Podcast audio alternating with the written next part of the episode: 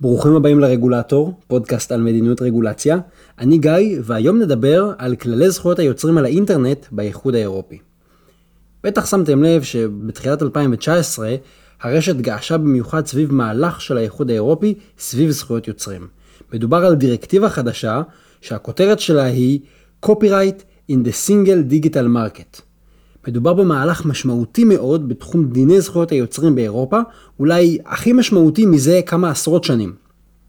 במשפט, האיחוד האירופי מנסה להגדיר איך מדינות צריכות לאכוף דיני זכויות יוצרים באינטרנט, כי באינטרנט הפעילות היא חוצת גבולות.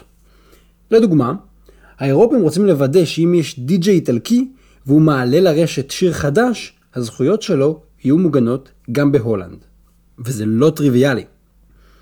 על הדרך של כל המהלך הזה, אנשים התחילו לחשוב שלא בצדק, שממים הפכו להיות בלתי חוקיים. אגב, אתם מוגנים בגלל סעיף 17.7b לדירקטיבה. הוא מתיר שימוש ביצירות אחרות לצרכי סאטירה. אז עכשיו כששמנו את נושא הממים בצד ומותר לכם להמשיך לעשות ממים, בואו ננסה להבין מה הדירקטיבה הזאת הולכת לעשות והאם היא מגבילה אותנו או לא. מה שבעיניי מעניין במהלך הזה, זה הצורך במהלך הזה, ואיך שהאירופים מקדמים אותו, מאפשר לנו לראות את האתגרים שרגולציה מודרנית צריכה להתמודד איתם, וגם את האתגרים שהרגולציה הזאת יוצרת. יש לנו פה רגולציה על-מדינתית, יש לנו נושא של דיני זכויות יוצרים, והאינטרנט כתופעה שמשנה הכל.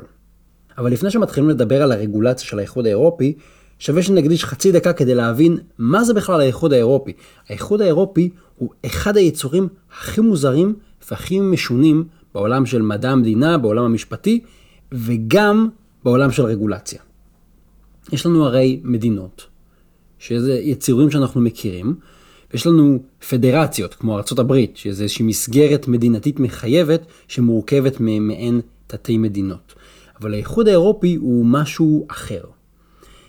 עיקר המוזרות שלו נובעת מהעובדה שהאיחוד האירופי הוא לא באמת מדינה, אבל הוא לא ארגון על-מדינתי רגיל, הוא לא מתנהג כמו האו"ם נניח. האיחוד האירופי הוא מעין, מעין יציר כלאיים שפועל בכל מיני דרכים, ודרך הפעילות שלו קצת מוזרה. לפעמים הוא יכול לכפות על החברים, על המדינות שחברות בו, הסדרים רגולטוריים באופן ישיר. זה נקרא regulation. כשהאיחוד האירופי מוציא רגולציה, בעצם מחייב את המדינות לעבוד לפי אותן הוראות. אבל לפעמים הוא פועל באופן עקיף ויותר רך, באמצעות כלי שנקרא דירקטיבה. הדירקטיבות הן קובעות מטרות וגבולות יותר כלליים, אבל הן משאירות לכל אחת מהמדינות להחליט איך בדיוק ליישם את זה וגם לקבוע את הכללים. אז פעם הוא עובד ככה ופעם הוא עובד ככה, וזה מאוד מאוד משנה אם משהו שהאיחוד האירופי הוציא, אם זו רגולציה או דירקטיבה. עכשיו, על פניו זה נשמע די תמוה, למה שאנשים שיושבים בבריסל יקבעו את החוק עבור אנשים שיושבים באתונה, או בלונדון, או בפולין? מי הסמיך את אנשי מדריד להחליט מה יעשה בשטוקהולם? את התשובה אנחנו יכולים למצוא באחת ממטרות העל של האיחוד האירופי. האיחוד האירופי קודם כל קם בשביל לייצר הרמוניזציה של הרגולציה במדינות שחברות בתוך האיחוד, במטרה שהם יצליחו לייצר שוק אחד עם כללים מוסכמים. הדוגמה הקלאסית לצורך בהרמוניזציה הזאת אה, היא ברגולציה על בטיחות מוצרים. דמיינו שיש בעלת מפעל מאוסטריה, והיא רוצה לשווק את התנורים שהיא מייצרת. אז היא מוכרת אותם בהתחלה באוסטריה, אבל אחר כך היא רוצה להתרחב, היא רוצה למכור תנורים גם מחוץ לאוסטריה. היא רוצה למכור אותם בפולין, בספרד, בצרפת. העניין הוא שהיא בנתה את התנורים בהתאם לרגולציה האוסטרית. עכשיו היא רוצה לשלוח אותם לפולין, לפולין יש רגולטור פולני ויש לו דרישות משלו. שולחת את זה לרגולטור הצרפתי, בכלל הוא ישגע אותה עם הדרישות של הצרפתים.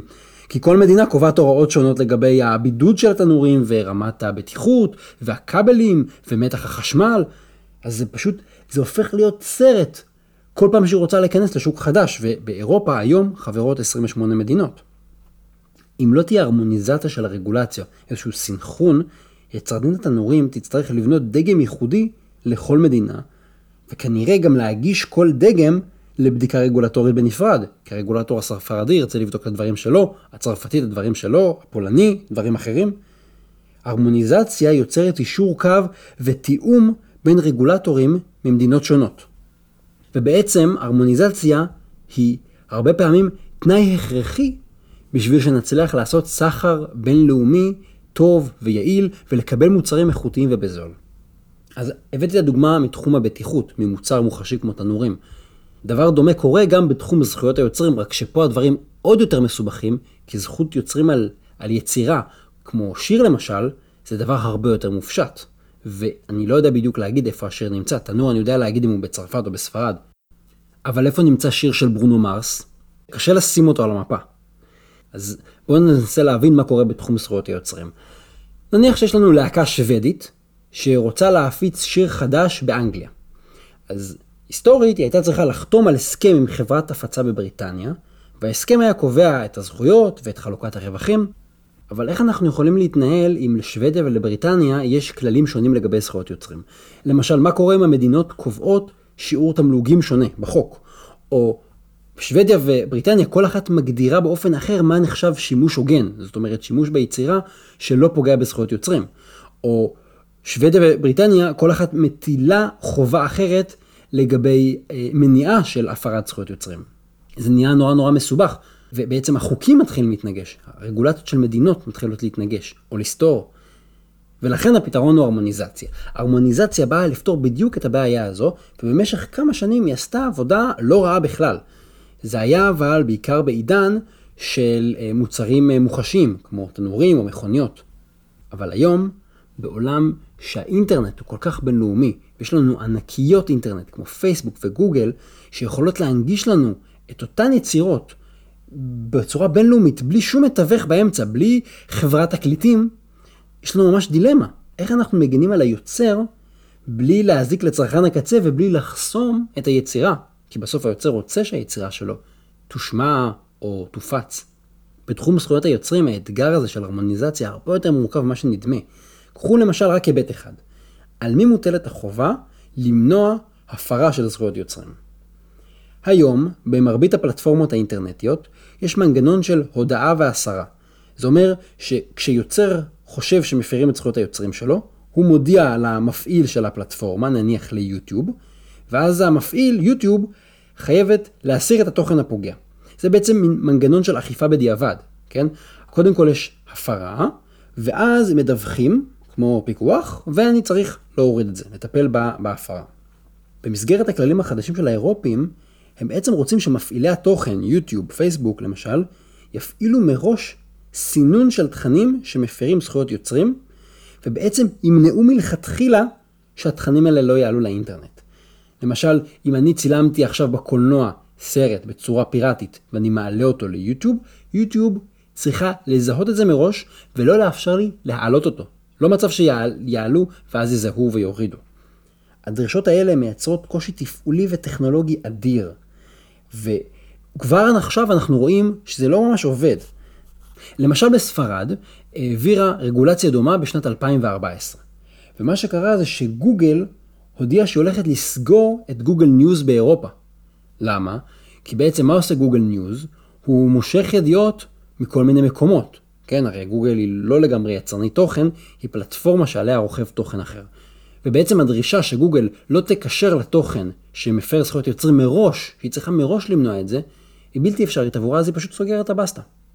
בתחום של גוגל ניוז באירופה.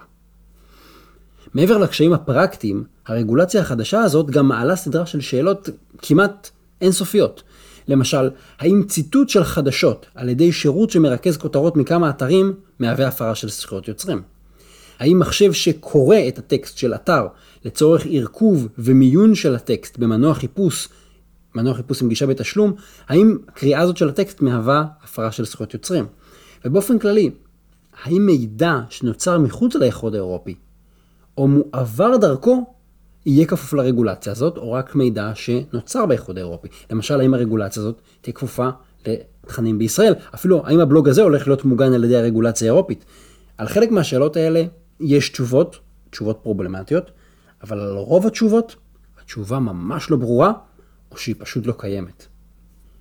מאחר שזכויות יוצרים זה עניין של מידע, והאינטרנט מעביר כמויות עצומות של מידע, רגולציה בינלאומית על זכויות יוצרים היא בעצם רגולציה על האינטרנט, ולא צריך להרחיב כמה מורכב יהיה לרגלט את כל האינטרנט. בגלל הדרך שבה האינטרנט בנוי הוא מין רשת כזאת, אפשר להתגבר על הכללים עם תכולה מקומית באמצעות העמדת פנים שהאתר או הגולש הוא ממדינה אחרת. יעידו על כך כל משתמשי נטפליקס האמריקאים במרכאות כפולות בישראל, מהתקופה שעוד היה אסור להשתמש בזה. מצד שני, כדי לקבוע כללים שיחולו באופן גלובלי, אנחנו חייבים שיתוף פעולה של כל המדינות בעולם. וזה לא נגמר באירופה, שזה גוש אחד, וארצות הברית. ניסיתם פעם לשכנע את רוסיה לגלות לכם מי האקר שפועלים בשטחה, או למשל לשתף פעולה עם סין? אתם יכולים להבין כנראה למה רגולציה גלובלית על האינטרנט לא תעבוד. אז אנחנו יכולים להסתכל על הרגולציה החדשה של האיחוד האירופי כמעין אה, ניסוי מעניין ברגולציה על שטח שכל רגולטור בעולם די מתקשה להתמודד איתו. רגולציה על זכויות יוצרים ועוד באינטרנט. זה לא הפעם הראשונה שהאיחוד האירופי מנסה לרגלט היבטים מסוימים של האינטרנט והיבטים מאתגרים. הוא עשה את זה בהצלחה יחסית בשנה שעברה עם ה-GDPR, רגולציית הפרטיות האירופית, שנועדה לחזק את ההגנה על הפרטיות של אזרחי האיחוד. עם הזמן אנחנו נגלה אם בנושא הזה של זכויות יוצרים, האם הרגולטור העל-מדינתי המוזר הזה עם האיחוד האירופי מצליח יותר מרגולטורים מקומיים, והאם הוא עושה יותר בעיות, או דווקא מצליח לפתור בעיות. עד כאן להפעם, אתם מוזמנים להמשיך לשלוח עליי שאלות למסנג'ר של עמוד הפייסבוק, אני אשתדל לענות לכם. תודה שהאזנתם לעוד פרק של רגולטור, תודה רבה לעורך דין יונתן ברוורמן, שכתב חלק ניכר וגם לקח חלק במחקר של הפרק הזה. כדאי לכם לעשות מנוי באפליקציות השונות כמו אייטיונס או גוגל פודקאסט, ככה לא תפספסו פרקים. אתם מוזמנים גם לעקוב אחרי הבלוג ובפייסבוק, בבלוג יש לכם המון לינקים למקורות ולעוד פוסטים בנושא. תודה לרן שיר על עריכת הסאונד, התכנים משקפים את דעותיי בלבד.